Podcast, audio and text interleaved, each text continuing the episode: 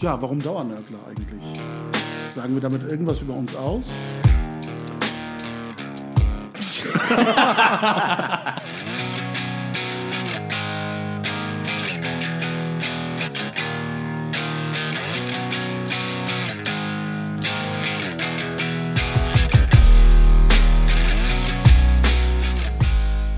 Herzlich willkommen zu einer neuen Episode der Dauernörgler. Auch nach unserer langen Sommerpause bleibt es bei dem gewohnten Team am Mikrofon wieder. Engin Karahan. Eren Güvercin. Und Murat Kaiman. Herzlich willkommen. Ja, wir waren lange weg. Ähm, wir freuen uns, dass einige uns vermisst haben und schon äh, auf Social Media angeklopft haben, wann es denn weitergeht. Jetzt ist es tatsächlich soweit. Wir haben aufgrund der langen Abwesenheit und der vielen Themen, die sich eigentlich ähm, aufgestaut haben und besprechenswert wären, uns darauf geeinigt, dass wir heute nicht ein einzelnes Thema in den Vordergrund stellen, sondern so einen kleinen thematischen Rundflug machen über das, was sich die letzte Zeit so ereignet hat und wo wir das Gefühl haben, ohne ein bisschen Nörgeln kommt, können wir darüber nicht hinwegsehen. Ähm, ja, was ist euch aufgefallen? Was äh, habt ihr in der letzten Zeit so mitbekommen und äh, worüber wollt ihr sprechen? Ja, also ähm, ja, wie gesagt, äh, wir hatten ja eine kleinere Auszeit, ähm, die etwas länger war als eine Sommerpause, aber ähm, ja, wie ich überraschend feststellen musste, Murat, ähm, äh, hast du ja ein Buch geschrieben. Also du warst ja nicht ganz äh, unproduktiv in dieser ähm, Pause und ähm, äh, ich habe das Buch noch nicht gelesen. Ich habe mir nur das Cover angeschaut und da dachte ich mir, hui, der Murat geht hier unter die Islamkritiker.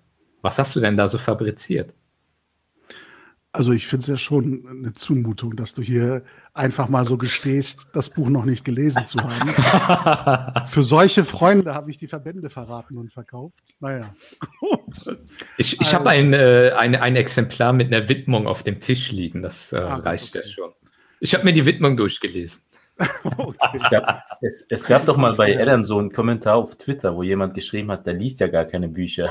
ja, das genau. Problem ist, die Lektüreliste ist ein bisschen zu lang, aber. Ja, solange er äh, keine Rezension schreibt, ohne das Buch gelesen zu haben. Na, na, da, da, da, musst du noch ein bisschen Geduld haben. Vielleicht folgt ja noch ein Verriss, weil wir ja. sind ja die, wir sind ja die Dauernörkler. Also von ja, genau. daher, genau. Äh, wir nörgeln ja nicht nur über andere, lieber Murat, also wenn mir da etwas nicht passt in dem Buch, dann ähm, werden wir das vielleicht in einer Spezialfolge auch mal äh, über dich nörgeln oder beziehungsweise dein Buch. Ähm, dann bin ich zumindest für diese Episode ja erleichtert, dass du es noch nicht gelesen hast. Und insofern, ähm, ja, ich habe es gelesen. Auf. Ah, okay, Engin. Und okay, was hast du für einen äh, Eindruck?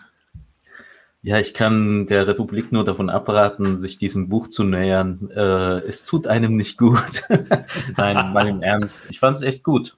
Also trotz des Umstandes, dass ich deine Texte ja ähm, vom Blog kenne und ähm, wir uns hier auch, also nicht nur hier, sondern auch darüber hinausgehend immer wieder gegenseitig vollquasseln, ähm, hat das Buch trotzdem auch für mich neue Aspekte gehabt. Was ich auch teilweise interessant fand, war dein theologischer Blick, da weißt du ja, der schneidet sich nicht immer mit meinem äh, oder läuft nicht parallel mit meinem, sondern oftmals sehr gegensätzlich. Aber gerade mit der Erwartung, Islamkritikerbuch, ich glaube, da wirst du so einige enttäuschen. Also ich habe mich nach der oder bei der Lektüre gefragt, ob dieser, ob diese ganze Covergestaltung eigentlich nicht so als Mogelpackung aufgefasst werden kann, weil Islamkritik an sich ist es ja nicht. Es ist natürlich schon eine ganze Menge Kritik dabei. Gesellschaftskritik, Situationskritik, ähm, aber auch Haltungskritik, aber auch sehr vieles, wo, wo ich dachte, okay, da hat er sich tatsächlich so das Motto, das wir uns für Freitagsorte reserviert hatten, das Schöne am Islam aufzuzeigen, äh, sehr zu Herzen genommen. Also in, insofern ähm, empfand ich es als eine Lektüre, die wir uns immer wieder auch mal herbeigewünscht haben, und jetzt hat er es mal wieder nicht bei dem Herbeiwünschen belassen, sondern ist auch noch selbst gemacht. Also insofern Gratulation von meiner Seite. Mir hat es gefallen. Wäre mir jetzt nicht gefallen, aber wen wundert's? ja, vielen Dank für die freundlichen äh, Vielleicht, Worte. vielleicht, Murat, nennst du mal den Titel und vor allem, ähm, was mich halt interessieren würde, ähm, warum hast du dieses Buch geschrieben? Also was, was, ähm, Also das hat dich motiviert oder was, was wolltest ja. du damit erreichen? Was ist es ein Buch mal wieder über Islam und Muslime, die man schon etliche Male in den Bücherregalen der Buchhandlungen gefunden hat? Oder ähm, was ist das? Äh, wieso sollte man dein Buch lesen? Was, was gibt es Neues dort?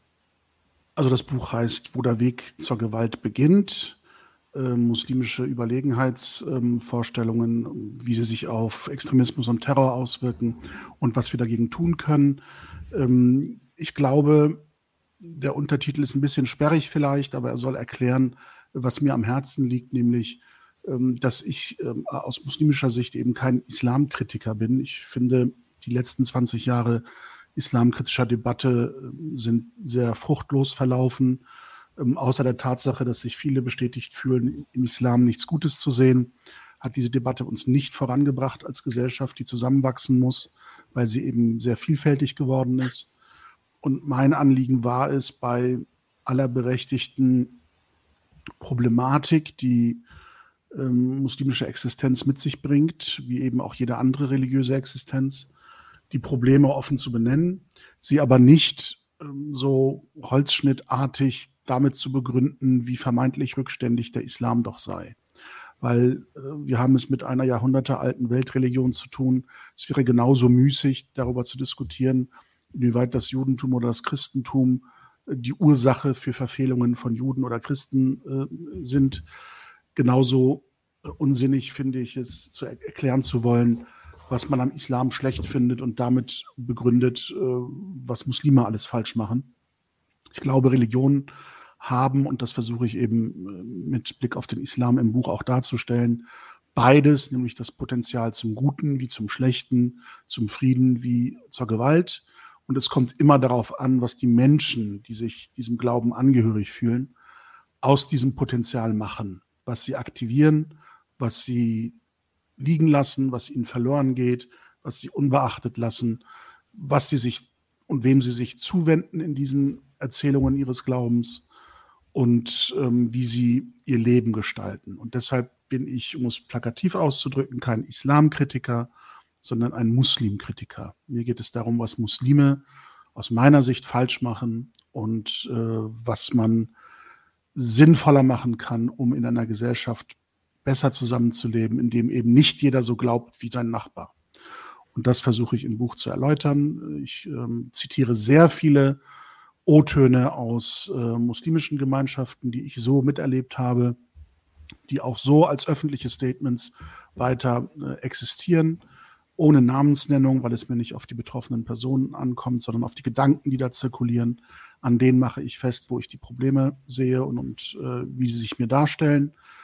Und ich versuche daraus eben allgemeiner zu erklären, äh, wie man diese Probleme lösen kann oder worin sich diese Probleme eben äußern, welche Effekte sie haben und wie man dagegen steuern kann. Das versuche ich darzustellen, weil ich einfach das Gefühl habe, seit 20 Jahren muslimische Vertretung in Deutschland ist keine Erfolgsgeschichte. Wenn nach so vielen Jahren muslimischer Existenz in Deutschland das Image des Islam weiterhin so verheerend schlecht ist, dann hat das was mit Muslimen zu tun. Dann kann das nicht nur die Böswilligkeit oder die vermeintliche Verzerrung der äh, muslimfeindlichen Medien oder der bösen nicht-muslimischen Gesellschaft sein. Natürlich gibt es da rassistische Vorstellungen, natürlich gibt es da Feindbilder, die konstruiert werden. Aber es liegt in der Hand der Muslime, das einfach so hinzunehmen und das sogar vielleicht noch zu steigern und zu verstärken oder dem entgegenzuwirken. Und was da in den letzten 20 Jahren vor allem passiert ist, ist mir zu schlecht, ist mir zu ungenügend, ist mir zu mangelhaft. Das beschreibe ich auch und ich versuche auch positiv zu beschreiben, wie man es besser machen kann. Jetzt muss jeder auf seine eigene Entdeckungsreise gehen, wenn er das Thema spannend findet und kann anhand des Buches eben nachlesen, ob man in der Sicht auf die Probleme meine Meinung teilt und ob man äh, in der Sicht auf mögliche Lösungen äh, meine Wege mitgehen will. Das entscheidet dann jede Leserin, jeder Leser für sich selbst. Gut, dann äh, werde ich mir das Buch mal vornehmen. Und ähm, aber so einfach kommst du mir natürlich nicht davon, sondern es wird da mit der Lupe kritisch ähm, das ganze Buch äh, durchlesen und ähm, irgendeine Angriffsfläche werde ich schon finden. Ja, wie sollen ja gerade in diesem äh, Trio hier nicht äh, zu zärtlich miteinander umgehen. Also insofern hau drauf, was, was geht. Sehr gut. Ähm, ja, was war sonst noch äh, los äh, bei euch ähm, im Sommer oder welche Themen haben euch beschäftigt? Ähm, wir haben ja, äh, ja vor drei, vier Tagen die Bundestagswahlen gehabt. Wie habt ihr vielleicht den Wahlkampf wahrgenommen oder ähm, was ähm, hat euch so beschäftigt? Über den Wahlkampf selbst und die Wahl selbst kann man, glaube ich, nicht viel sagen, außer dass ich trotz meiner, ja, wie soll man es sagen, Jugend oder fortgeschrittenen Alters, also auf jeden Fall habe ich ähm, keine vergangene Bundestagswahl in Erinnerung, wo der Wahlkampf so inhaltsleer gewesen ist wie jetzt, wie aktuell der Wahlkampf. Also trotz der vielen Zukunftsthemen, äh, die ja immer wieder hochgehalten werden, äh, mit äh, dem Anspruch auf Erneuerung, auch in der Regierungszusammensetzung, äh, haben diese Themen im Wahlkampf irgendwie nicht stattgefunden. Es ging mehr meinem Gefühl nach da, darum, welche persönlichen Schwächen die Kandidaten offenbaren, welche Fehler sie machen, ob ihr Lebenslauf korrekt ist, ob ihr Auftritt angemessen ist, ob sie zu viel lächeln oder zu wenig lächeln äh, oder an der falschen Stelle lachen oder an der richtigen Stelle böse sind. Also so einen personalisierten Wahlkampf ohne irgendeine inhaltliche Diskussion habe ich, also kann ich mich kaum erinnern. Vielleicht ist das auch eine falsche Wahrnehmung, aber so habe ich es empfunden. Und äh, auch ähm, das, das Resultat ist ein bisschen merkwürdig. Oder die Reaktion der Parteien auf das Resultat ist ein bisschen merkwürdig. Der Wahlsieger äh, scheut sich, also die SPD, scheut sich ein bisschen äh, laut zu verkünden, dass man jetzt Wahlsieger ist, weil man vielleicht vom eigenen Erfolg ein bisschen überrascht ist. Man hat ja im Grunde die führenden Köpfe äh, der Partei in der Besenkammer eingesperrt und nur einen Kanzlerkandidaten nach vorne gestellt, damit die sich ja nicht in die Quere kommen mit Aussagen oder dem Image, das die oder der jeweils hat, was am Ende wohl auch eine erfolgreiche Strategie war, denn ähm, dem Kandidaten, dem man das Kanzleramt am meisten zugetraut hat. Dessen Partei hat, glaube ich, auch äh, die meisten Stimmen eingeholt in dieser Wahl.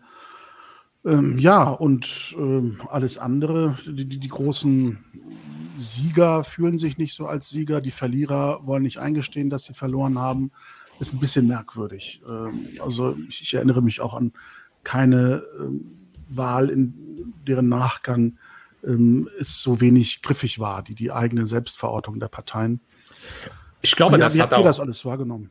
Ich glaube, das hat auch damit zu tun, ich meine, 16 Jahre Merkel und die ähm, aktuelle Kanzlerin kandidiert nicht. Ähm, das ist ähm, in Deutschland halt einfach ähm, ja was Neues, äh, diese Erfahrung. Und dann natürlich, ähm, wenn die äh, ja zumindest zwei Kanzlerkandidaten beziehungsweise Kandidatinnen ähm, ein, in ein Fettnäpfchen nach dem anderen äh, treten. Da hatte es Olaf Scholz von der SPD auch nicht so schwer, äh, wirklich zu glänzen. Aber das war natürlich schon ein überraschendes Ergebnis, weil bis vor wenigen Wochen ja die SPD eigentlich schon äh, als Verlierer feststand. Also das fand ich schon sehr spannend in dem Sinne, dass ähm, der sicher geglaubte Sieger am Ende doch nicht gewonnen hat und der äh, die, die SPD, die immer mehr abstürzt, auf einmal doch aufgeholt hat. Aber was ich am spannendsten fand an dem Ergebnis ist,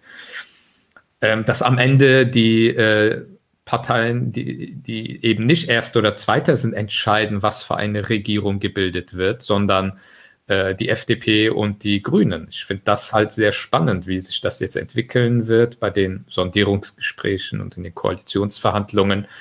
Ähm, also es gibt nicht mal nicht mehr die Volksparteien SPD und äh, CDU, die 30 plus x Prozent abräumen oder sogar 40 und dann sich einen kleinen Partner einfach schnappen und äh, äh, zeigen, wo es lang geht, wie es lange Zeit äh, der Fall war, entweder Rot-Grün oder halt CDU traditionell immer mit der FDP zusammen, sondern äh, dass die Machtverhältnisse zwischen den Parteien sich äh, sehr verschoben haben und dass das für alle Parteien eine sehr, sehr neue Erfahrung ist. Das finde ich sehr spannend. Ähm, und äh, dass äh, sie auch eigenständig mit eigenen Themen äh, unterwegs sind und sich nicht mehr im Wahlkampf schon mit einer klaren Aussage, in was für eine Koalition sie gehen werden nach der Wahl, äh, sich quasi festbinden, sondern sehr eigenständig jetzt sind. Das wird, glaube ich, sehr spannend sein zu verfolgen, wie sich das entwickelt. Und ich finde das ehrlich gesagt auch eine gesunde Konstellation, dass da eine gewisse Augenhöhe jetzt besteht und nicht mehr so die Dominanz von zwei Parteien, weil die Themen, die die nächste Bundesregierung, egal in welcher Konstellation, äh, meistern müssen, sehr existenzielle Themen sind, sei es Klimaschutz, sei es äh, Digitalisierung, äh, äh Außenpolitik, das sind sehr ähm, ja, wichtige, entscheidende Themen, die die nächste Bundesregierung anpacken muss. Und ähm, da bin ich schon äh, sehr gespannt. Also ich weiß gar nicht, welchen Wahlkampf ihr verfolgt habt. Also ich fand den hochinteressant, wenn man ihn aus der Community-Perspektive gesehen hat. Wir haben einen neuen Heiland, einen Retter, der aus dieser der Jürgen. ganzen, ja klar, der Jürgen, JT. JT. Also, alias der Märchenonkel. Es ist natürlich, es ist natürlich ein riesen Handicap, wenn man keinen Community-Zugang hat und wie, der, wie die Mehrheit der Gesellschaft und diesen ganzen spannenden Wahlkampf nicht mitverfolgen konnte oder nur am Rande davon erfahren hat. Also ich fand den hochinteressant. Ich wurde voll gespült mit äh, JT-Werbematerial äh, und Videos. Ich ging eigentlich davon aus, so präsent wie er bei mir in meiner Timeline gewesen ist, JT vor Bundeskanzler. Also der Mann wird gewählt, der, es geht nicht anders, als dass er gewählt wird. Ich fand es halt interessant, also wie unterschiedlich äh, in bestimmten Blasen bestimmte Persönlichkeiten wahrgenommen werden und dann auch eine gewisse eigene Dominanz entfalten können. Mich hat es überrascht, aber auch wiederum nicht überrascht, von welchen Personen er dann äh, besonders gehypt worden ist. Also ich kannte da, ich habe da einige alte IGMGler äh, wiedererkannt, mit denen ich früher immer diese ganzen Diskussionen um Verschwörungstheorien und von wegen, nein, das mit den Freimaurern ist nicht so wie bei Adnan Oktar in seinen Büchern die Diskussion gehabt hat, dass gerade diese Persönlichkeiten sich dann auch auf äh, Totenhöfe eingeschossen haben oder besser gesagt, in ihm den neuen Heiland sehen, hat mich jetzt so gesehen überhaupt nicht überrascht, sondern eher eine konsequente Lebenshaltung, muss man sagen. Also immer, Aber diese Leute haben ja wirklich gedacht, dass er 10% bekommt, ne? Tatsächlich hat er das ja fast schon in bestimmten Stadtteilen. In Hamburg habe ich Hamburg, gestern Hamburg, gelesen. Ja, äh, wo vor allem sehr viele türkeistämmige Menschen leben in den ähm, Stadtteilen, hat er bis zu 10% abgeräumt. Und ins, insgesamt zwei Stimmenanteil 214.000. Also das ist mehr als mhm. äh, das, was Volt bekommen hat. Das ist mehr als was viele dieser kleineren Parteien bekommen haben. Was mich halt auch überlegen lässt. Also letztendlich gibt es da offensichtlich ein Wählerpotenzial, das auch bereit ist, zur Wahl zu gehen, also nicht, äh, nicht Wähler ist, die aber von, von, von den Parteien überhaupt nicht abgeholt werden und sich dann tatsächlich von seinem, ich sage es mal ganz offen, so wie ich ihn äh, wahrnehme, von einem Rattenfänger oder äh, wie es jetzt einige Aussteiger von ihm erzählen, von einem Märchenonkel vertreten fühlen, der bisher in seinem gesamten Leben eigentlich, äh, also wenn ich mir Todenhöfer in seiner Vergangenheit ansehe, im rechten Flügel der CDU unterwegs gewesen, immer ein, einer, ein kalter Krieger bis zum geht nicht mehr gewesen. Und Afghanistan und so weiter, Interesse kommt ja nicht von, äh, von, äh, von ohne. Ohne russischen Einmarsch in Afghanistan hätte er sich wahrscheinlich auch nie für dieses Land interessiert. Und jetzt soll diese, die, dieser Mann der Retter der Muslime Deutschland sein, weil er es halt schafft, äh, sich ein Stück weit monokausal auf diese Zielgruppe auszurichten, ja. alles das in seinem Programm aufzunehmen, was man erwartet, dann halt, aber ohne tatsächlich auch nur im Ansatz eine gewisse Realisierungsfähigkeit an den Tag zu legen. Das ist ja auch, ähm, ich meine, einerseits natürlich bedient er so diese, diese Opfernarrative. Äh, er weiß ganz genau, wie er gerade ähm, äh, Teile der muslimischen Community emotional äh, erreichen kann. Aber interessant, das ist ja aber kein neues Phänomen. Also klar, die Partei ist ein neues Phänomen, aber äh, Jürgen Todenhöfer hat schon mit seinen Büchern, ich keine Ahnung, wie viele Bücher er jetzt in den letzten 10, 15 Jahren oder so veröffentlicht hat, ähm, er hatte immer einen Mitarbeiter, ähm, der selber Muslim ist und der seine komplette Marketing-PR-Arbeit schon seit langen Jahren macht. Und mit seinen Büchern und vor allem mit den Lesungen und den Veranstaltungen hat er über die Jahre hinweg, weil er auch die Bücher, bestimmte Themen, sei es äh, der Irakkrieg, sei es Syrien, sei es äh, bestimmte äh, äh, Themen, die in der islamischen Welt in Anführungsstrichen stattfinden, hatte er gekonnt äh, auf so eine Art und Weise aufgezogen, so nach dem Motto, äh, wo, wo der Otto Normalmuslim dann sagt, ah, okay, Jürgen Todenhöfer, der ist mein Guru, weil der vertritt die Muslime, er verteidigt die Muslime, er vertritt die Interessen, die Rechte der Muslime, die Unterdrückten, äh, er ist auf der Seite der Unterdrückten und diese Narrative kommen ja bei, in Anführungsstrichen, unseren Leuten immer sehr gut an und äh, mit diesen Lesungen und den Veranstaltungen über die Jahre hinweg hat er sich eben dank dieses ähm, PR- und Marketing-Mitarbeiters, der weiß, was bei den Muslimen ankommt, hat er über die Jahre hinweg sich ein gewisses Standing äh, erarbeitet. Und äh, da war der Schritt hin zu einer politischen Partei, glaube ich, nicht mehr so schwierig, weil er hatte dieses Standing schon. Und das hat sehr viele Muslime, auch junge Muslime, erschreckenderweise für mich, weil ähm, äh, die Art und Weise, wie er politisch agiert, ist ja, äh, ja alles andere als irgendwie vernünftig. Ähm, da war, hat es mich nicht gewundert, dass er, dass gerade so äh, viele Leute in der muslimischen Community aufgrund äh, seines Rufs, aufgrund des Bildes diese romantisierte Bild, was sie von diesem äh, Typen haben, dass sie da natürlich äh, für die Partei arbeiten. Und die Ironie ist, seit langen Jahren gibt es einen äh, muslimischer Verein, der einen Wahlkompass vor jeder Bundestagswahl herausbringt. Und das Interessante war, dass diesmal äh, dieser Wahlkompass, der zufälligerweise von derselben Person äh, gemacht wird, der eben diese PA-Arbeit für Jürgen Todenhöfer seit langen Jahren macht und der zufälligerweise auch der Geschäftsführer der Jürgen Todenhöfer Stiftung ist. Der heißt aber ein bisschen äh, anders, oder? Sternenstaub, Sternenstaub heißt die Stiftung, ja, glaube ich, genau. Und der ist dort auch Geschäftsführer und ähm, äh, dieser muslimische Verein setzt dann diese, diesen Wahlkompass online und, und andere muslimische Medien äh, veröffentlichen das auch immer. Und äh, ohne einen Hinweis, dass er Geschäftsführer der Jürgen Todenhöfer Stiftung ist, dass er seit langen Jahren die ganzen Lesungen und Veranstaltungen von ihm organisiert, dass er jahrelang äh, dafür arbeitet, dass er ein gewisses Standing in der muslimischen Community hat, weil das für ihn ein lukrativer Markt ist. Sowohl für die Bücher als auch natürlich in, umso mehr als jetzt politische Partei die ironischerweise auch noch Team Todenhöfer heißt. Das zeigt ja auch so diese Arroganz. Ich nenne meine Partei einfach mit meinem Namen. Ähm, das finde ich halt sehr suspekt. Also wenn man als muslimischer Akteur einen Wahlkompass macht und äh, die Partei, der du äh, zuarbeitest, dann natürlich in diesem Wahlkompass sehr, sehr prominent vorkommt und äh, eigentlich sehr, ähm, ja, ähm, in dem Sinne halt sehr undurchsichtig und unaufrichtig ist, das zeigt, glaube ich, halt sehr, sehr viel aus darüber, wie einfach es ist, äh, ja, naive, gutgläubige Muslime hinters Licht zu führen. Anders kann man das ja nicht beschreiben. Ja, ihr habt versucht, das Phänomen jetzt sehr ausführlich zu beschreiben. Ich will es mal ein bisschen kompakter versuchen.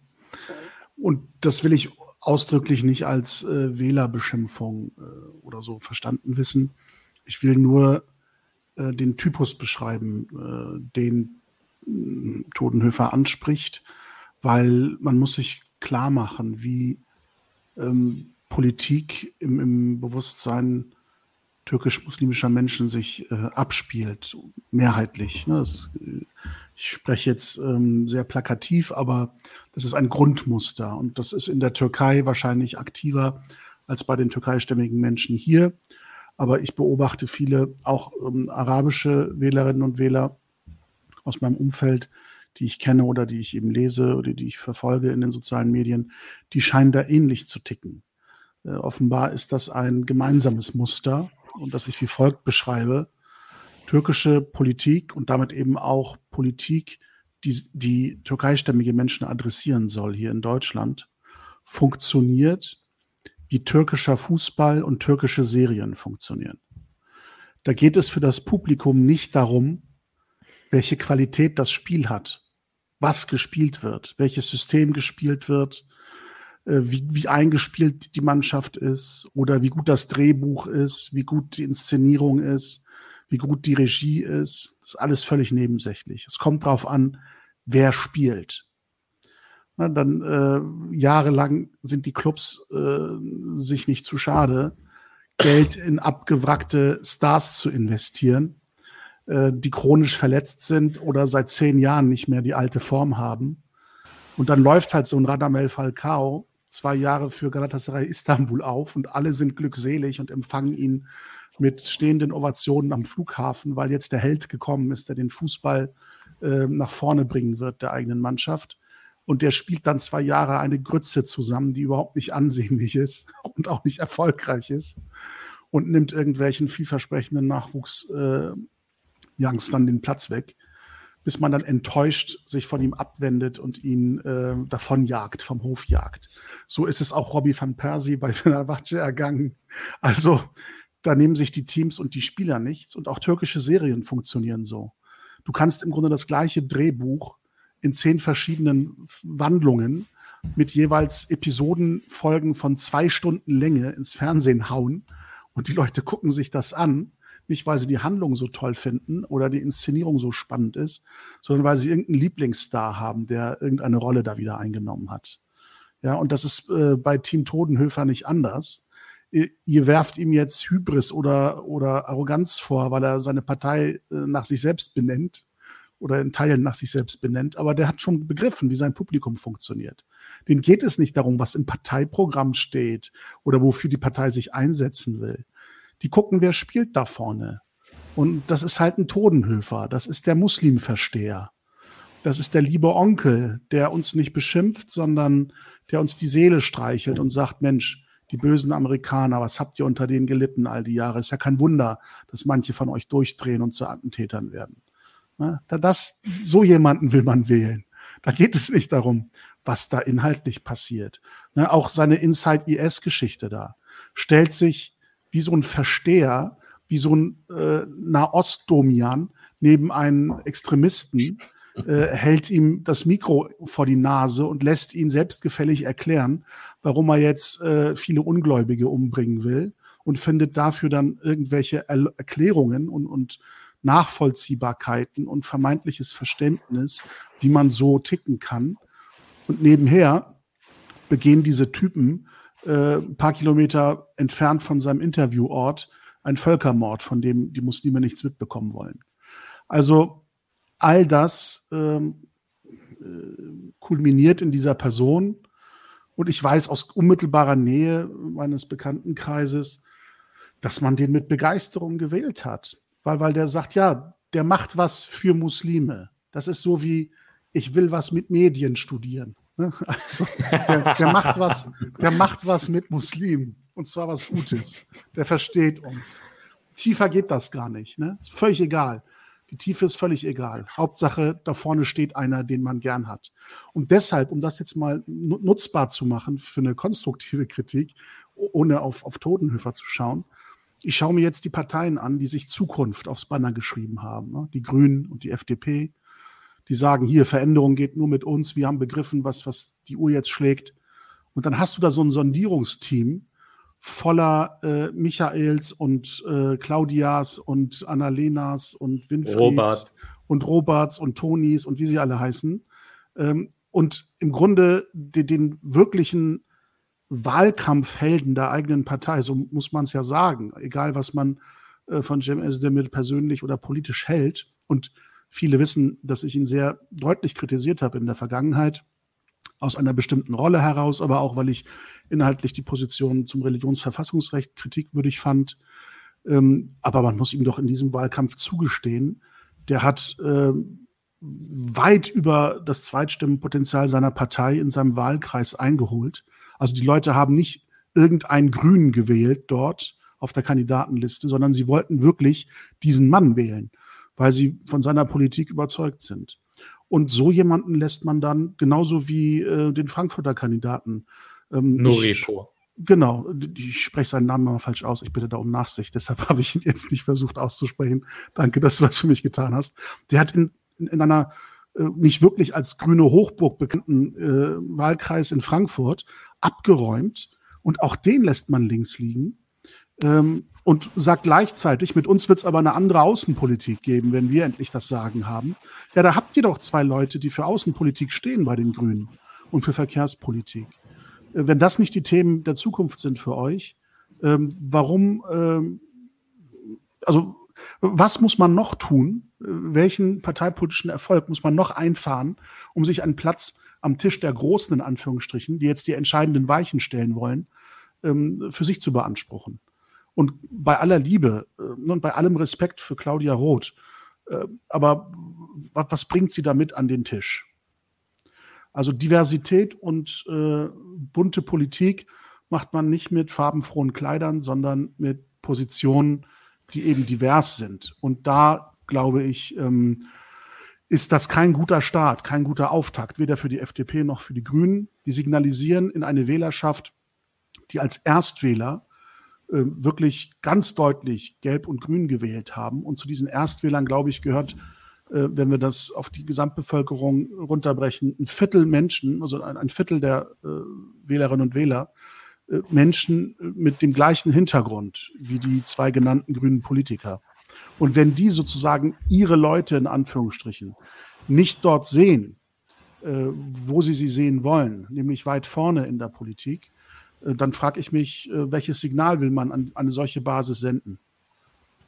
Ja, vor allem, äh, es geht ja auch gar nicht darum, ähm, hier, da muss irgendwie ein Quotenmigrant auch in dem Verhandlungsteam sein oder so. Nee, ich habe ja extra auf ja, die Kompetenz ich, abgestellt. Ja, ja, ich weiß. Deswegen, ich wollte das nur noch mal betonen, um etwas anderes noch zu sagen. Ähm, darum geht es ja eben nicht. Also da sollen ja nicht irgendwie äh, äh, da soll ein Quotenmigrant sein, der da einfach nur sitzt, aber nichts zu sagen hat, sondern äh, wenn wir zum Beispiel Cem Özdemir nehmen und den Wahlkampf uns anschauen, er war ja äh, omnipräsent, er war äh, im, im, ganzen Bundesgebiet unterwegs, der war in sämtlichen Talkshows, er war öffentlich teilweise präsenter als ein Robert Habeck äh, oder mindestens genauso präsent. Also mit ihm verbindet man ja auch die Grünen und darüber hinaus ähm, äh, hat er auch natürlich inhaltliche Expertisen. Er ist in der Verkehrspolitik, was für die künftige äh, nächste Bundesregierung ein sehr wichtiges Thema sein wird. Äh, er ist ja der Mann für Verkehrspolitik bei den Grünen. Äh, wenn es um Klimawandel, Digitalisierung geht, Verkehrswandel und so weiter, das, das sind ja Zukunftsthemen, an die sich ja eine künftige Bundesregierung heranwagen muss. Ähm, und darüber hinaus hat er natürlich eine außenpolitische äh, Expertise, die wenige in seiner Partei haben. Und ähm, das finde ich schon sehr interessant. Also gerade, äh, und da habe ich sogar bei den Grünen einen anderen Maßstab als vielleicht, vielleicht jetzt bei den anderen Parteien, weil es sind ja die Grünen, die in der Wahlkampagne auf den Plakaten mit Vielfalt ähm, äh, und, und äh, mit Vielfalt werben für eine diversere Gesellschaft und, und dass man äh, Rassismus ein Thema ist und so weiter. Und gerade diese Partei, wenn es um parteiinterne Machtstrukturen geht, sind sie dann alles andere als divers und sogar Leute, die in bestimmten Themengebieten Kompetenzen haben. Und ähm, wenn ich mir die, äh, dieses Zehner-Team da, diese Sondierungsgespräche mir, äh, der für die Grünen dann führen sollen, mir die Liste anschaue mit diesen zehn Namen, also 80 Prozent der Namen haben in den letzten Monaten kaum stattgefunden. Und da, wir hatten Wahlkampf. Und diese Leute sitzen dort. Das ist äh, schon, glaube ich, also sage ich ganz offen, ist ein Armutszeugnis, insbesondere für die Grünen, weil sie haben ja einen eigenen Anspruch, den sie für sich formulieren. Aber anscheinend äh, wirken parteiintern äh, andere Mechanismen. Und das muss man, glaube ich, schon thematisieren. Und das werden auch gerade die jungen Wählerinnen und Wähler ja auch wahrnehmen. Ne? Also ich glaube nicht, dass das nicht wahrgenommen wird und, äh, und man muss das klar ansprechen, wenn sie bestimmte Schlagworten immer für sich werben. Also Diversity existiert nicht in der Twitter-Bubble, in der Woken-Bubble, sondern es geht darum, äh, wenn es um Parteientscheidungen geht, wer hat was mitzureden. Das ist das Entscheidende für mich und nicht, was in äh, Wahlplakaten drauf ist. Ich will den Bogen mal zu, zu unserem, also zu, zu, dem Beginn nehmen. Gerade das, was wir aktuell jetzt auch mit Cem Özdemir oder mit, mit Nuripur erleben, ist ja auch eines der Hauptargumente, die dann zum Beispiel Parteien wie Team Todenhöfer oder vor ihm die Big Partei oder wie hieß dieser andere komische Verein, ADD oder AD Demokraten, irgendwas in die Richtung. Ja. Demokraten in Die schreiben sich ja genau, ja, ja, die schreiben sich ja aber genau diese Vorgänge auf die Fahnen. Auch mit, äh, mit einer direkten Ansprache auch in die Community hinein. Ihr habt bei den etablierten Parteien keine Chance und äh, ihr könnt euch ein Bein ausreißen, trotzdem werdet ihr nicht äh, ernst genommen, schaut doch Cem Özdemir. Also, und man muss auch sagen, das zieht. Auf der anderen Seite, aus der strategischen Perspektive betrachtet, wir haben es hier mit über 200.000 Stimmen für Team Totenhöfer zu tun. Wir haben aber eine Situation, wo gerade zum Beispiel bei den Erststimmen, es gibt Wahlkreise, da, da waren tatsächlich 30 Stimmen ausschlaggebend dafür, wer über die Erststimme eingezogen ist. Äh, ist. Also wir haben sehr enge Ergebnisse sehr nah beieinander liegende äh, Kandidaten. Und wir haben ein riesen Wählerpotenzial, das entweder nicht wählen geht. Es gibt natürlich auch sehr viele muslimstämmige oder migrantischstämmige, die auch die äh, anderen Parteien wählen. Aber trotzdem mindestens die 214.000 bei Team Totenhöfer. Äh, aber auch eine ganze Menge von Nichtwählern, die sich gerade auch mit dem Argument, wir werden dort nicht ernst genommen, nicht dazu durchringen können, ihr Kreuzchen bei äh, CDU, SPD, Grüne, FDP oder Linke zu machen. Und ich denke, das ist ein Aspekt, den, den sich letztendlich auch die Parteien überlegen müssen. Wie, wieso schaffen sie es nicht, diese Menschen anzusprechen? Und wieso schaffen sie es letztendlich nicht, dass diese, dass noch mehr Menschen sich in den Parteien äh, engagieren? Also das, was jetzt Jamel Demir auf der äh, höchsten Ebene widerfährt. Wir erleben das doch auch in der Schilderung von vielen Aktiven in den Parteien, äh, wenn es darum geht, äh, letztendlich äh, für Posten vorgesehen zu sein oder sich überhaupt darauf bewerben zu können, ernst genommen zu werden, dass auf der kommunalen Ebene, auf der lokalen Ebene die Situation auch nicht ganz anders ist. Also die Frage, inwieweit, inwieweit das Label Diversity ernst genommen wird, das stellt sich auf der Ebene meiner Meinung nach viel, viel mehr. Und auf der anderen Seite ist das natürlich auch eine strategische Fragestellung, wenn man sagt, ich will mit meinen äh, Themen, mit meinen Interessen ernst genommen werden, ob es wirklich klug ist, sich dann die eigene Stimme für so eine Partei wie Team Totenhöfer äh, zu verheizen. Einfach nur, weil er so ein bisschen die Emotionen und die Gefühle anspricht, weil es vielleicht, weil es halt auch eine kleine Partei ist und ganz am Anfang steht, sehr schnell und sehr einfach ist, einen Posten zu bekommen und man sich die ganze Ochsentour bei den anderen äh, nicht geben muss, ob man sich da halt auch nicht zu einfach macht, äh, wenn es darum geht, die eigenen Interessen in der Politik vertreten sehen zu wollen.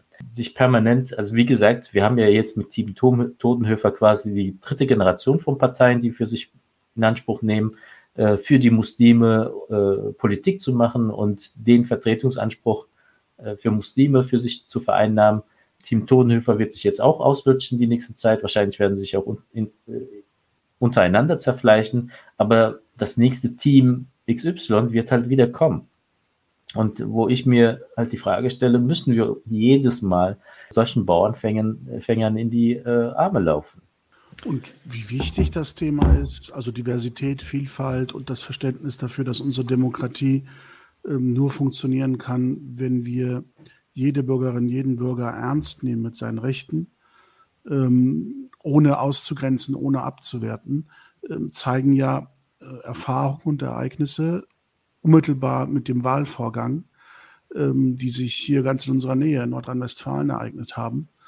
Äh, da hat eine junge Dame mit Kopftuch ähm, davon berichtet, dass sie an der Stimmabgabe gehindert äh, worden ist oder man versucht hat, sie daran zu hindern, mit dem Argument, mit Kopftuch und ähm, Maske, also äh, Atemschutzmaske, äh, sei sie äh, verhüllt und verstoße gegen ein vermeintliches Verhüllungsverbot im Bundeswahlgesetz und dürfe damit äh, ihre Stimme nicht abgeben.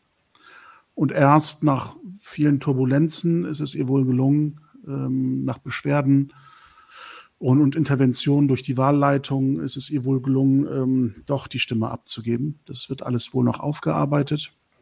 Das zeigt uns eins. Wir haben Menschen, die als ehrenamtliche Wahlleiter oder, äh, Wahl, ähm, Helfer, äh, ähm, dort an den Tischen sitzen und, und die Personalien kontrollieren und, und die Wahlzettel aushändigen, äh, die offensichtlich die Ansicht vertreten. Ähm, es gibt Bürger und dann gibt es Bürger zweiter Klasse, die besser nicht abstimmen sollten, weil man äh, es nicht gut findet, wie die aussehen oder woran die glauben. Und ähm, das ist ein gravierendes Problem. Einen ähnlichen Bericht gab es von Burak Yilmaz, äh, auch aus Nordrhein-Westfalen, äh, übrigens, der auch ein sehr spannendes Buch rausgebracht hat, äh, Ehrensache, wo er von seiner Arbeit gegen Antisemitismus berichtet. Kann ich auch nur empfehlen. Äh, der die Erfahrung gemacht hat, aufgrund seines Namens von einem Wahlhelfer rassistisch angesprochen worden zu sein. Und auch er hat sich beschwert und hat interveniert. Und äh, man hat ihm dann versichert, dass dieser Wahlhelfer nicht mehr in dieser Funktion tätig sein wird bei zukünftigen Wahlen. Und ich glaube, wenn ich seine Nachrichten, seine Postings richtig verfolgt habe, wird er bei der nächsten Wahl dann als Wahlhelfer dort sitzen und diese und diesen äh, Rassisten dann ersetzen. Ähm, das ist ein gutes Ende. Allerdings darf in einer Demokratie das Recht zur Wahl nicht davon abhängen, ob man den Mut hat, eine Beschwerde einzureichen. Das muss eine Selbstverständlichkeit sein. Und um das zu signalisieren und um auch den äh, Tätern, und ich äh, sage das hier so, den mutmaßlichen Tätern, die äh, versucht haben, die Stimmabgabe durch Täuschung zu verhindern, dass man äh, zumindest einen Anfangsverdacht für eine Straftat hier bejaht und dementsprechend äh, strafrechtliche Ermittlungen einleitet. Denn das erfüllt meiner Ansicht nach, oder zumindest gibt es den Anfangsverdacht, dass ein Straftatbestand erfüllt sein könnte, nämlich der der äh, Wählertäuschung. Wenn man durch Täuschung an der Stimmabgabe gehindert wird, oder dazu gebracht wird, anders abzustimmen, als man es eigentlich wollte, äh, dann wird das bestraft in Deutschland mit Geldstrafe oder Freiheitsstrafe bis zu zwei Jahren, wenn ich mich richtig erinnere. Und das ist keine Lappalie. Und äh, ich hoffe, dass die Betroffenen Strafanzeige erstattet haben und Strafanträge gestellt haben. Ähm, denn das muss äh, meiner Ansicht nach auch strafrechtlich aufgearbeitet werden, damit die Personen, die hier so handeln, deutlich auch von unserer Rechtsordnung das Signal bekommen, das hat in einer Demokratie keinen Platz, so ein Verhalten. So eine Ab äh, Abwertung und Ausgrenzung bei dem äh, elementarsten Recht, das eine Demokratie ausmacht, nämlich über diejenigen bestimmen zu dürfen durch die eigene Stimme, durch die eigene Wahl, die stellvertretend für einen die Geschicke dieses Landes in die Hand nehmen.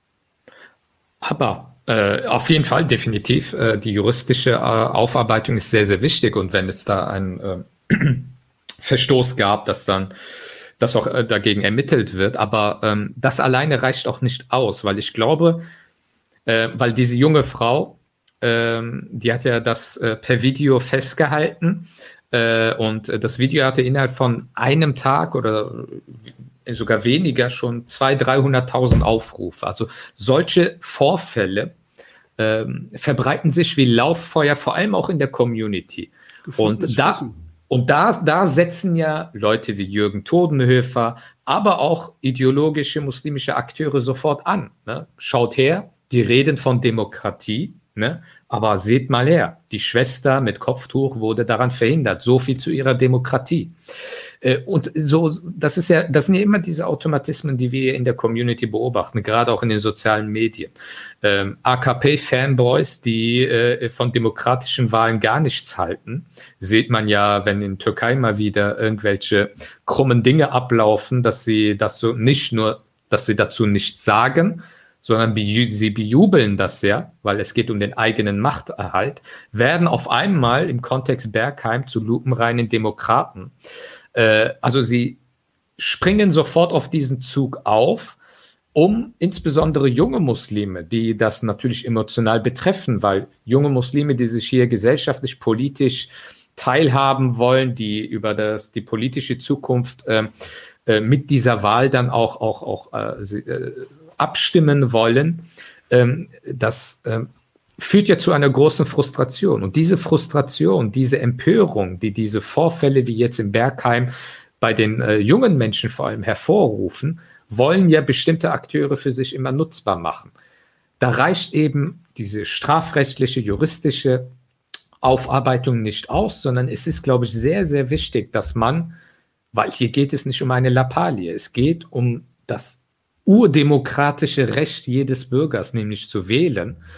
Ähm, da geht es, wie, wie, gesagt, nicht um eine Lappalie und da reicht eine juristische Aufarbeitung nicht, sondern man muss es öffentlich klar dazu auch Position beziehen.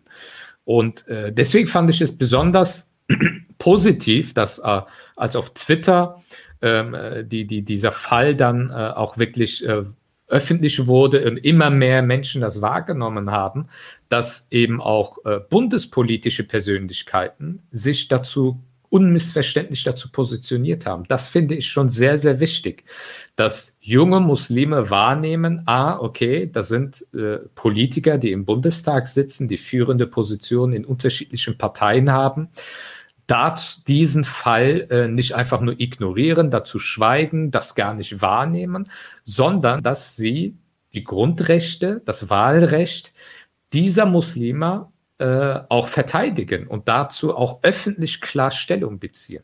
Ich finde, das hat einen sehr hohen symbolischen Wert. Das ist vielleicht sogar wichtiger als diese ganze strafrechtlich-juristische Aufarbeitung. Naja, strafrechtliche Geschichten haben ja mehrere, ähm, mehrere Zielrichtungen, Zielsetzungen. Das eine ist, ähm, präventiv zu wirken, also spezialpräventiv zu wirken. Das heißt, auf äh, die Handelnden so einzuwirken, dass sie ihre mhm. Taten nicht wiederholen. Und natürlich auch generalpräventive äh, Wirkungen, also mit Blick auf die Gesellschaft, um ihr zu vermitteln, äh, was äh, Rechtstreue bedeutet, was unsere Rechtsordnung ausmacht und dass sie eben verteidigt wird.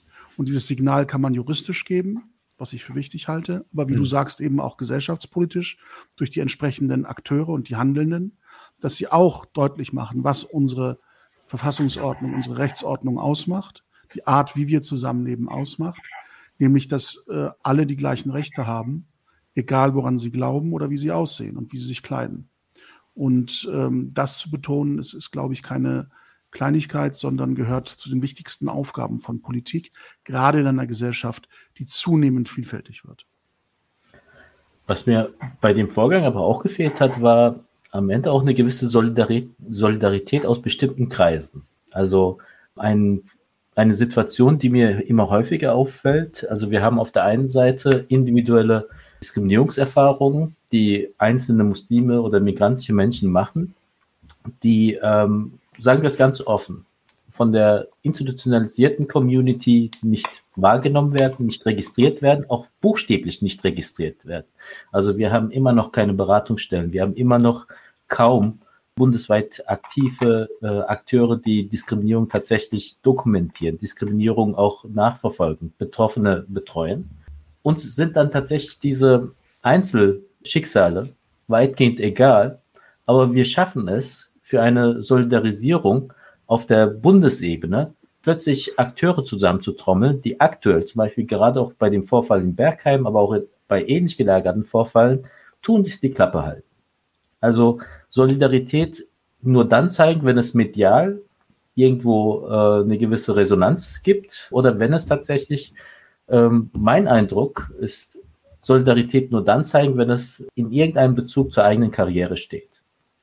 Aber der einzelne Muslim, die einzelne Muslima, der einzelne Migrant oder die einzelne Migrantin keinen, An keinen Anspruch, kein Anrecht auf diese Solidarität haben, weil sie ihnen irgendwo auch wahrscheinlich zu unwichtig sind. Also das Einzelschicksal zählt nicht, die Einzelperson zählt nicht, sondern Solidarität funktioniert halt immer nur dann, wenn es um eine Durchsetzung eines einer Vorstellung von Identität, einer, einer Vorstellung von Wir-Gruppe geht, ähm, die aber dann doch sehr, sehr exklusiv ist, äh, die mit der Community an sich kaum was zu tun hat. Also uns wird ja immer wieder vorgeworfen, ihr kritisiert die Verbände und so weiter.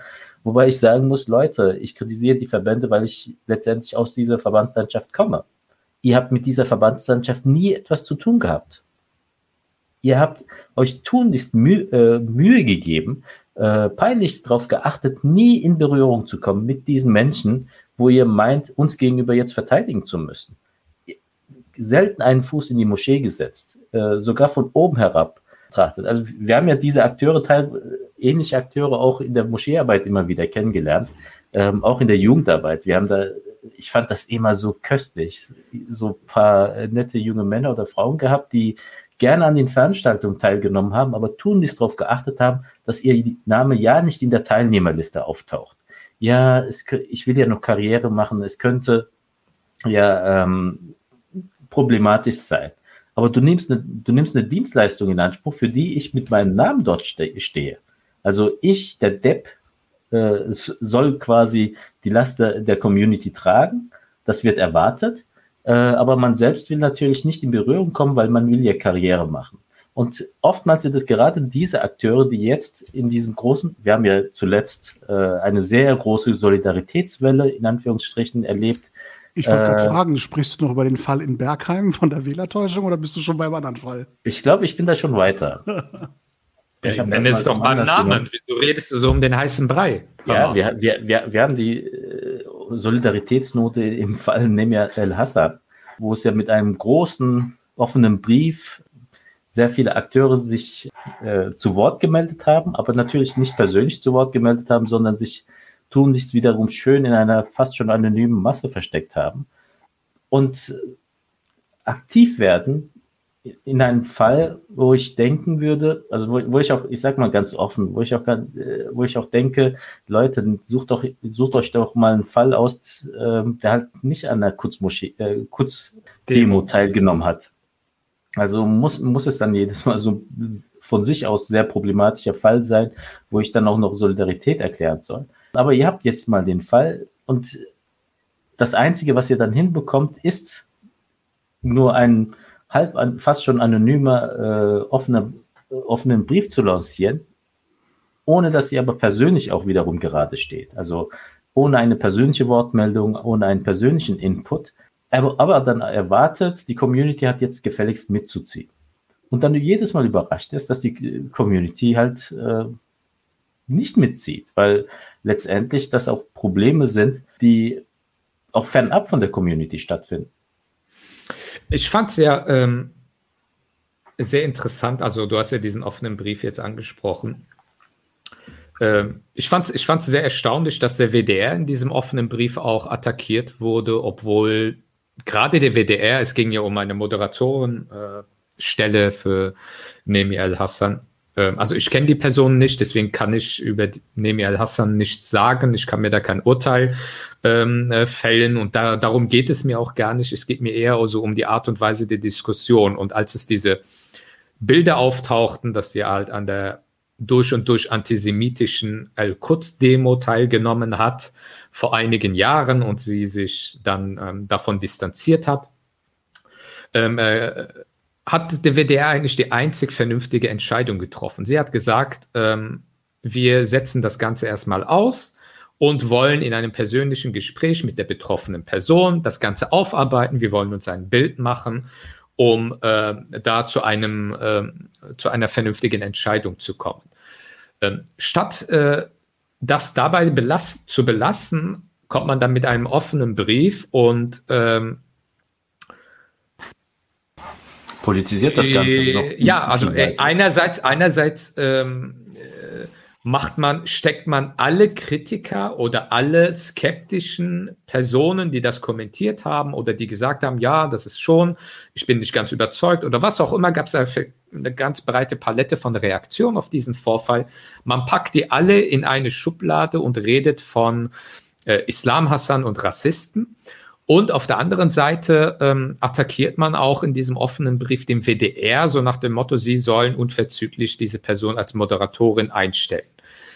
Ähm, wo ich mir denke, ähm, ja, so klar ist doch der Sachverhalt gar nicht. Und wo ich auch, ähm, und das haben wir ja auch erlebt in den sozialen Medien, weil wir uns halt differenziert dazu positioniert haben, ähm, weil für mich ist der Maßstab derselbe ich mache meinen Maßstab nicht davon abhängig, ob, ob ich diesen Maßstab an Engin Karahan setze, an XY oder wem auch immer.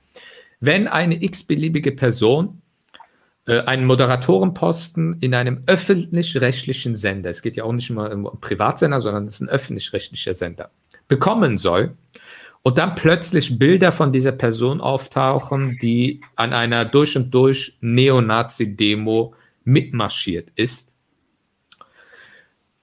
dann würde, dann wäre ich genauso skeptisch. Also, dass man sich im Nachhinein davon distanziert, äh, ist, glaube ich, nicht wirklich überraschend.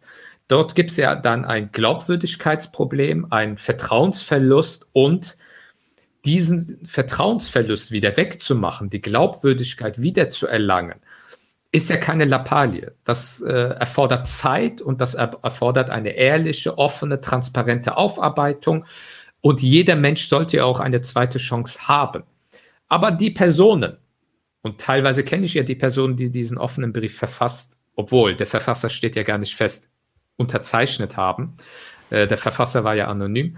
Also die Leute, die diesen solidaritätsoffenen Brief äh, in Solidarität mit Nemi al-Hassan unterzeichnet haben, viele dieser Personen auf dieser 400, äh, ich glaube 400 Personen waren das, viele Namen auf dieser Liste, würden bei einem genau denselben Fall, aber es geht nicht um eine antisemitische Al-Quds-Demo, es geht nicht um eine Muslime, was auch immer, sondern es geht um eine Person, die auf einer Neonazi-Demo war.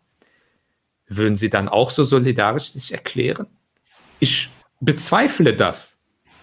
Und, und das finde ich, und das finde ich am Ende des Tages unaufrichtig und äh, wie gesagt, mir geht es gar nicht um die Person Nemi al-Hassan, mir geht es um die Debatte. Und es gab einen interessanten Zeitbeitrag ähm, äh, über diesen ganze Debatte, die ja, ja schon seit einigen Wochen läuft, ähm, wo es dann hieß, äh, einer der Unterzeichner hatte, das war glaube ich ein O-Ton von einem der Unterzeichner, dass es sich bei dieser Debatte um Nemi al-Hassan eigentlich um einen Lagerkampf zwischen dem linksprogressiven, in Anführungsstrichen, Lager und dem, in Anführungsstrichen, rechtskonservativen Lager handele.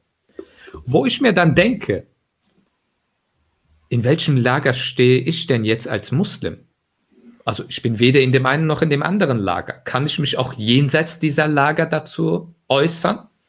Und wir haben ja erlebt, was es für Reaktionen gab, wo wir gesagt haben, ähm, ja, es ist, niemand kann doch sagen, ja, mir war nicht bewusst, dass das eine antisemitische Demo ist. Und äh, man muss doch irgendwie offen und transparent damit umgehen und nicht sein Twitter-Account und Insta Instagram-Account schließen, sondern aufrichtig mit dieser Situation umgehen, die sehr, sehr schwer ist, wo, was ich mir, was ich gar nicht ähm, äh, irgendwie ähm, herunterspielen will. Das ist eine sehr schwierige Situation für so einen jungen Menschen. Aber ähm, und das ist halt auch das Problem dieser Woken Bubble, dass sie meistens die schlechtesten Ratschläge anscheinend diesen Personen auch geben. Statt ehrliche, aufrichtige und vielleicht auch schmerzhafte Aufarbeitung und, ähm, äh, und Aufklärung dieses Vorfalls, äh, kommt dann so ein offener Brief dann äh, äh heraus, was war, war, war mein erster Eindruck, als ich diesen offenen Brief gelesen habe, ist, dass die Personen, die eigentlich soll, sich solidarisch erklären, gerade der betroffenen Person überhaupt gar keinen Gefallen getan haben, was das Ergebnis ja auch gezeigt hat. Also bei jeder x-beliebigen äh, äh Sache, ganz salopp formuliert, die Rassismuskarte zu ziehen, macht einen nicht wirklich glaubwürdiger. Und mir geht es nicht darum, auch teilweise mit rassistischen Stereotypen geführte Debatte, die in dieser Fall ja auch stattfand, äh, das will, möchte ich gar nicht negieren. Aber diese Debatte war eine Debatte, die wir führen müssen.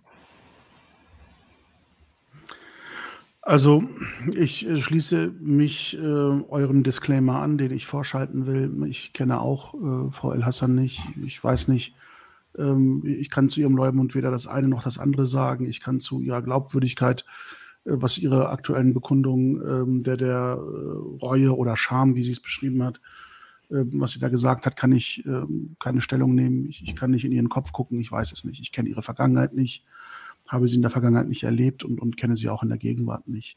Ich kann mich nur an dem orientieren, was sie öffentlich kundtut und was die Reaktionen darauf sind und vor allem, wie diese Debatte verlaufen ist, wo ich die größten Probleme sehe.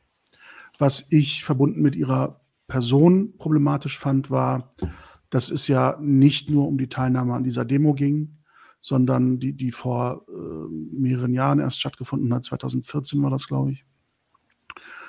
Ähm, also selbst wenn ich bereit bin, ähm, einer, einem 19-, 20-jährigen Menschen einzuräumen, dass er auf eine Judenhasser-Demo geht, ohne sich zu vergegenwärtigen, äh, was Judenhass bedeutet. Selbst wenn ich zu so einem Dispens äh, bereit wäre, ähm, geht es mir darum, dass es auch ähm, aus, aus diesem Jahr und aus dem letzten Jahr öffentliche Positionierung von ihr gibt, ähm, die man äh, durchaus in die Nähe der Atmosphäre einer solchen Demo immer noch zuordnen kann. Äh, wo ich also nicht überrascht wäre, wenn aktuelle Demonstranten auf einer Al-Quds-Demo sich ähnlich äußern würden. Ähm, das ist für mich das Schwierige. Also dieser große Sinneswandel, den sie äh, beteuert, erscheint mir ganz persönlich ähm, nicht belastbar an der Stelle. Aber auch darauf kommt es mir nicht an. Was ich ganz schrecklich fand, war ihre Freigabe des Spiegel-Interviews ähm, weil äh, jetzt ist sie ja äh, sicherlich weiter in der persönlichen Entwicklung ähm, und nicht mehr die junge 20-Jährige. Dann kann ich auch unterstellen, dass wenn sie so ein Interview freigibt, ihr klar sein muss, was sie da sagt. Und wenn sie sagt, mehr oder weniger, ich will sie jetzt nicht wörtlich zitieren, weil ich das Interview nicht vor Augen habe, aber das war die Botschaft dort. Bitte glaubt mir, wenn ich euch sage, dass ich nicht mehr antisemitische Gedanken in mir habe, weil schaut her, ich bin ja auch nicht mehr so religiös wie früher. Also dieses Argument äh, schlägt uns als Muslimen die Füße weg, ähm, weil es insinuiert, äh, dass man eher antisemitische Gedanken in sich trägt, wenn man religiös praktizierend oder von außen religiös erkennbar ist als Muslimin oder als Muslim. Das finde ich hochproblematisch. Und, und äh, dass sich viele Muslime, die sich mit ihr äh, solidarisieren, das nicht auffällt und nicht aufstößt, finde ich merkwürdig. Jetzt weg von ihrer Person hin zur Debatte. Die Unterschriftenliste, die ich da gesehen habe, ich habe da Namen gelesen, die für eine, ich will es mal sagen, und ich meine das nicht böse, eine Berliner Bubble auch stehen, äh, mit der ich auch mal zu tun hatte und ich erinnere mich an Gespräche in dieser Bubble, ähm, wo es beim Thema Antisemitismus unter Muslimen die Meinung gab, was für ein Quatsch ist das denn? Sowas gibt's gar nicht. Das haben sich die muslimfeindlichen Medien ausgedacht, um uns in die Enge zu treiben. Ähm, das ist einfach nur jugendlicher Übereifer. Und das sind erhitzte Gemüter von jungen Leuten, wenn die mal auf Juden schimpfen als Muslime. Aber sowas wie äh, muslimischen Antisemitismus oder Antisemitismus unter Muslimen gibt es gar nicht. Und das habe ich von Personen gehört, ähm, die offensichtlich nicht rot werden, wenn sie heute äh, weiter in einer antidiskriminierenden äh, beruflichen Szene unterwegs sind oder äh, sich mit dem Thema Antisemitismus äh, vermeintlich beruflich professionell beschäftigen. Äh, auch solche Namen habe ich da gelesen und äh, ich wundere mich wirklich. Ich wundere mich. Denn auch das halte ich für wenig ähm, belastbar, we wenig glaubwürdig an, an Solidarität, wenn man sagt, da ist jemand, der ist gar nicht mehr antisemitisch, man selbst aber offensichtlich Schwierigkeiten hat, die Grenzen äh, einer in Anführungsstrichen normalen Beleidigung und äh, von Antisemitismus wahrzunehmen und zu differenzieren. Und was ich ähm, noch problematischer fand, ist, ähm, Im Grunde ist diese ganze Solidarisierung, die sich ja auch an muslimische Stimmen wendet und sich gegen sie wendet, die sagen, ich sehe den Fall viel problematischer als ihr, ich kann da nicht mit unterschreiben, weil ich jeden Ansatz und jeden Zweifel an Antisemitismus hoch problematisch finde, wenn sie sich in der muslimischen Szene abspielt. Und ich bin da lieber doppelt aufmerksam als einmal zu leichtsinnig, ähm, dass all diese Menschen, denen man immer vorgeworfen hat oder sie aufgefordert hat, setzt euch doch für eine innermuslimische Debatte bei dem Thema ein. Diskutiert doch über Antisemitismus unter Muslimen. Das müssen doch Muslime selbst thematisieren und besprechen und problematisieren. Und dann tut man das und dann erlebt man eine Unterstützerliste, die offensichtlich mit zweierlei Maßstäben dann misst und sagt, ja, Antisemitismus unter Muslimen ist ganz schlimm, aber bei dieser einen Muslimin sind wir bereit, alle Augen zuzudrücken und erkennen überhaupt kein äh, Rest von Antisemitismus oder von Zweifeln in diese Richtung mehr und lassen das auch gar nicht mehr zu, dass jemand anders diesen Fall anders bewertet. Wenn er das tut, dann ist er ebenso ein Rassist, dann ist er ein Nazi-Steigbügelhalter, dann ist er jemand, der zur Verrohung der Debatte von rechts beiträgt. Also man wird beschimpft. Und auch das schlägt Muslimen die Füße weg, die sich bei dem Thema Antisemitismus unter Muslimen kritisch und selbstkritisch engagieren wollen. Und das letzte Wort, was ich ähm, noch schwierig finde und, und ähm, da bin ich auch überrascht, dass jemand, den ich sonst sehr schätze, wie Miron Mendel, der in dieser Arbeit gegen Antisemitismus ähm, ja ein wirklich renommierter Name ist, ähm, dass er sich öffentlich äh, äußert und sagt, man muss bei Flüchtlings, Menschen mit Flüchtlingsbiografien Verständnis dafür haben, dass sie jetzt keine Israel-Fans sind. Und wenn man da zu kritisch misst, dann verharmlose das den Antisemitismus. Ich bin da echt überrascht äh, und hätte ein solches Statement gerade von Meron Mendel nicht erwartet, ähm, weil ich glaube, dass israelbezogener Antisemitismus etwas ist, äh, was ihm ja als Phänomen nicht fremd sein dürfte. Und ähm, gerade das Bereitsein für ein Verständnis für Feindbilder, antijüdische Feindbilder, das öffnet äh, einer Debatte äh, Tür und Tor, die ich hochproblematisch finde. Und gerade das ist für mich eher die Verharmlosung und, und die Aufweichung ähm, des äh, Kampfes gegen Antisemitismus.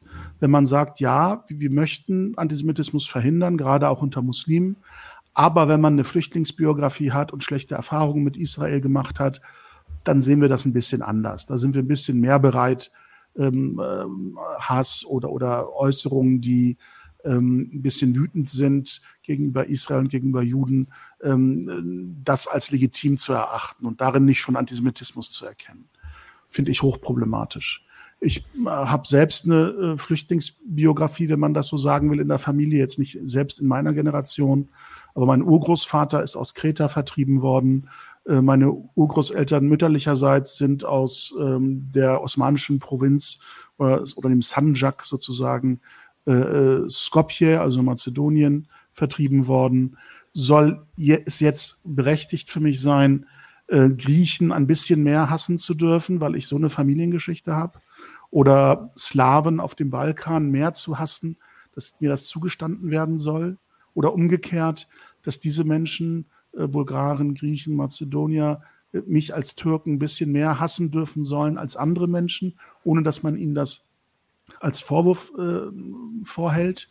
Also Verständnis für Feindbilder, gerade für antisemitische Feindbilder oder tendenziell judenfeindliche Feindbilder, ähm, halte ich in unserer Debatte gerade in Deutschland für hochproblematisch. Und da glaube ich, ähm, sind wir besser gewickelt, wenn wir strengere Maßstäbe ansetzen und die nicht anfangen aufzuweichen, weil uns eine Person sympathisch erscheint oder wir sie vor rechter Hetze in den Medien schützen wollen. Ähm, Applaus von der falschen Seite ist ein Problem, aber an der Stelle sehe ich die Probleme, die ich beschrieben habe, als viel größer.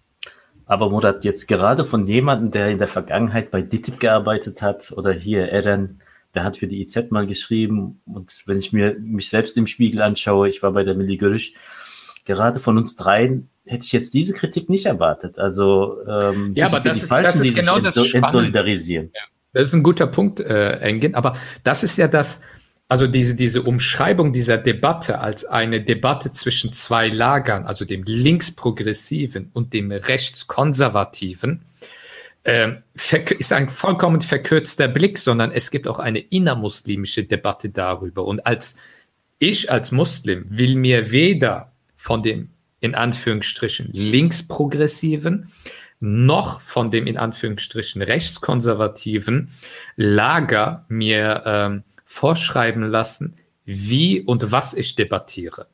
Äh, vor allem das Wie. Und ähm, die, die, die, das, der, diese, dieser linksprogressive Lager kommt ja immer so mit diesem Gehabe, ja, wir wollen ja euch Muslime beschützen. Äh, äh man, man will Auch sie. Selbst man will, man will, man will äh, so, äh, äh man will äh, bewusst oder unbewusst, das möchte ich jetzt nicht allen unterstellen. Viele machen das sicherlich auch unbewusst, aber einige auch bewusst. Man will, dass die Muslime schön in ihrer Opferhaltung bleiben und bloß nicht selbstständig vielleicht über die, gerade dieses Thema Antisemitismus in der muslimischen Community, selbstständig reflektieren, sondern wir geben euch den Korridor vor und ihr geht bitte schön da entlang. Äh, argumentiert so und diskutiert so, wie wir es gerne haben wollen. Und ähm, also sorry, da sage ich, nö, ich diskutiere so, wie ich es haben will und ich brauche keinen Beschützer und das, was mit wie ein Beschützerinstinkt so rüberkommt, ist im, am, am Ende des Tages und in der Realität eine Bevormundung von uns als deutschen Muslimen und sie sprechen uns eine Mündigkeit ab. Und äh, dass sie im rechts, äh, rechts äh, äh, populistischen Lager äh, ähnlich sind, nur anders gefärbt, ähm, den verweigere ich eben auf beiden Seiten. Und auch dieses linksprogressive Lager muss klarkommen. Es gibt eine bitter notwendige innermuslimische Debatte, braucht es zu gerade diesem Thema wie Antisemitismus. Haltet euch da raus und gebt mir nicht vor, was ich dort zu sagen habe. Macht mir nicht zum Vorwurf, wenn ich das als Muslim, gerade auch aus meiner muslimischen Perspektive, ich mit, mich mit diesem Thema beschäftige komm mir nicht um die Ecke und sag mir nicht, ja, dieser Tweet von dir wurde aber von diesem und jenem rechts, äh, rechten Islamkritiker retweetet. Äh, ich schweife drauf, wer das retweetet. Ich will die Dinge thematisieren, die ich haben will, die, die mir wichtig sind, weil mir die muslimische Community wichtig ist und nicht irgendein linksprogressives Lager, den ich mich, mich irgendwie einschmeicheln muss. Also das, das hat etwas auch mit Respekt zu tun. Und diese Haltung, ah, ihr seid ja arme Muslime und wir müssen euch ja als linkprogressives Lager irgendwie beschützen, das finde ich sehr erniedrigend, ehrlich gesagt. Um und das muss ihnen, und das um muss ihnen auch mal jemand offen sagen. Sorry. Um es mal ganz offen zu sagen, kack mich bitte weder von links noch von rechts an. Also. Ja, absolut, wenn, dann kacke ich euch an. Also, also und, und ganz, Respekt. Im, ganz, ganz, im Ernst, als ich ähm, bei der DTIP hauptberuflich angehört habe, war ich keine 19 oder 20. Da hatte ich gerade meinen 40. Geburtstag gefeiert. Also ich berufe mich nicht auf irgendwelche Jugendsünden, sondern sage ganz ausdrücklich, ich bin dort eingestiegen als jemand, der keinen Stallgeruch hatte, der große Widerstände erfahren hat, bevor ich da eingestellt worden bin, dem nachgesagt worden ist, ich sage jetzt nicht von wem und aus welcher Richtung, äh, das könnte justiziabel sein, aber ich ähm, will gerne die Geschichte erzählen, dem nachgesagt worden ist, damit ich nicht bei der DTIP eingestellt werde, dem nachgesagt worden ist, er sei kein richtiger Muslim, habe in den 80er Jahren seinen Namen geändert. Ich wusste es doch. Und ich wusste es. Warte, die Pointe kommt. Und sei eigentlich ein armenischer Christ. Ich wusste es. Engin, also, habe ich dir das nicht immer gesagt, dass er uns äh, verführt? Also ich bin, ich bin in ein Milieu eingestiegen mit dem Wunsch, dieses Milieu ein Stück weit zu öffnen und zu, verhindern, zu verändern. Dass ich, Murat, äh, ganz daran, kurz, ich, ich habe bei, der hab bei der Konkurrenz gearbeitet und ich, selbst mir wurde das von DITIB-Leuten zugesteckt.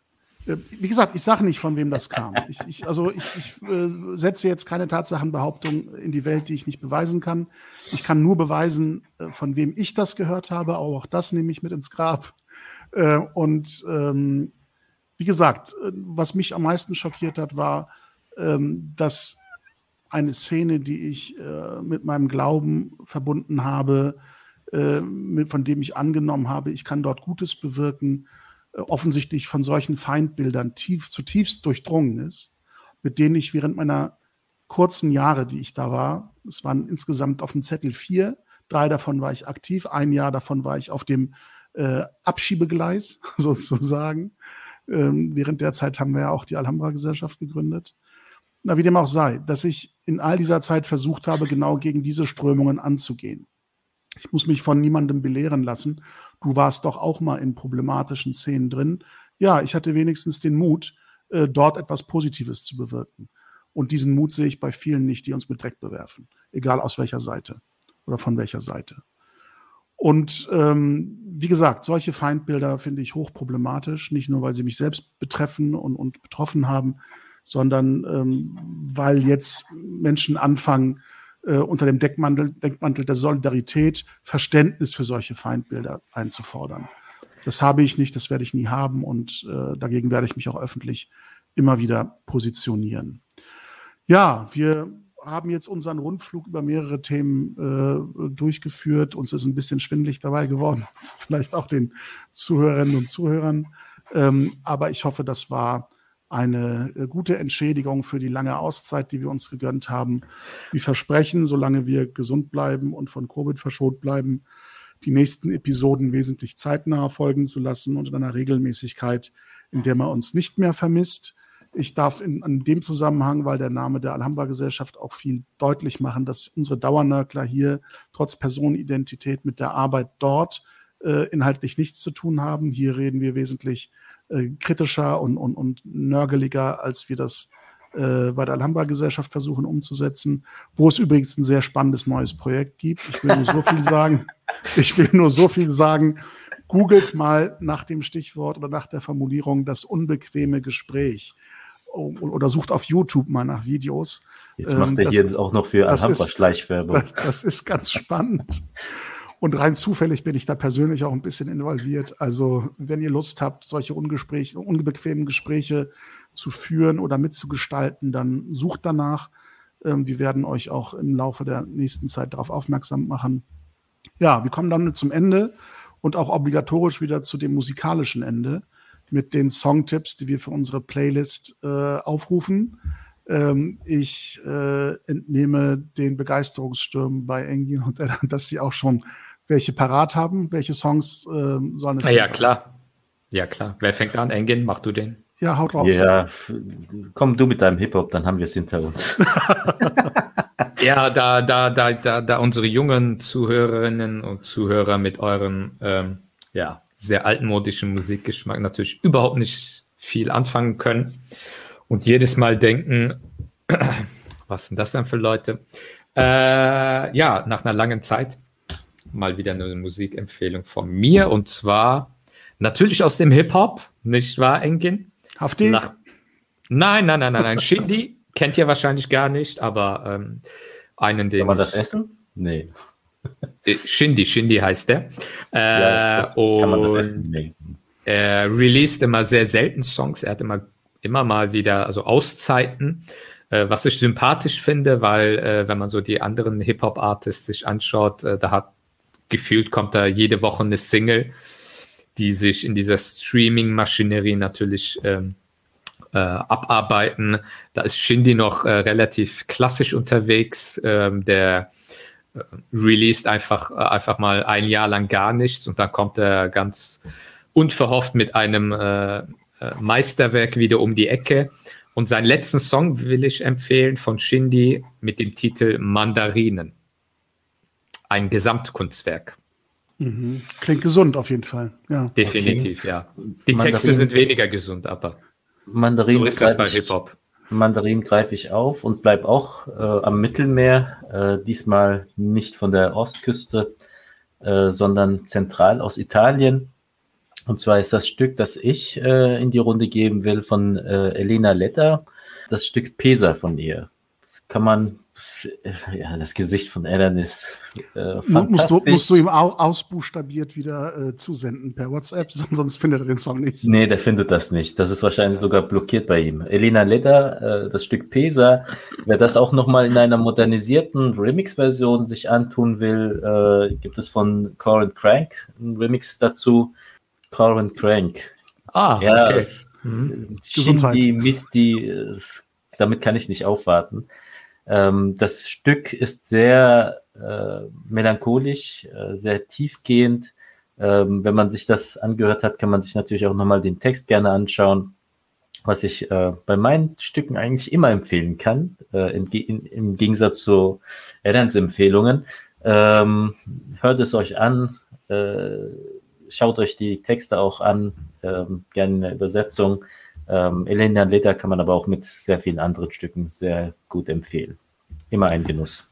Ja, meine Empfehlung für die Playlist orientiert sich so ein bisschen an dem, was wir so machen. Absurde Geschichten. äh, weil das ja eine der Fragen ist, die uns am häufigsten erreicht. Warum macht ihr das alles? Warum tut ihr euch das alles an? Also eine gewisse Absurdität im Song äh, habe ich versucht dann ähm, äh, aufrechtzuerhalten in der Songwahl. Und zwar ein Song, der so alt ist, glaube ich, wie die Band selbst und wie ich auch fast. äh, von der äh, Rockband BTO.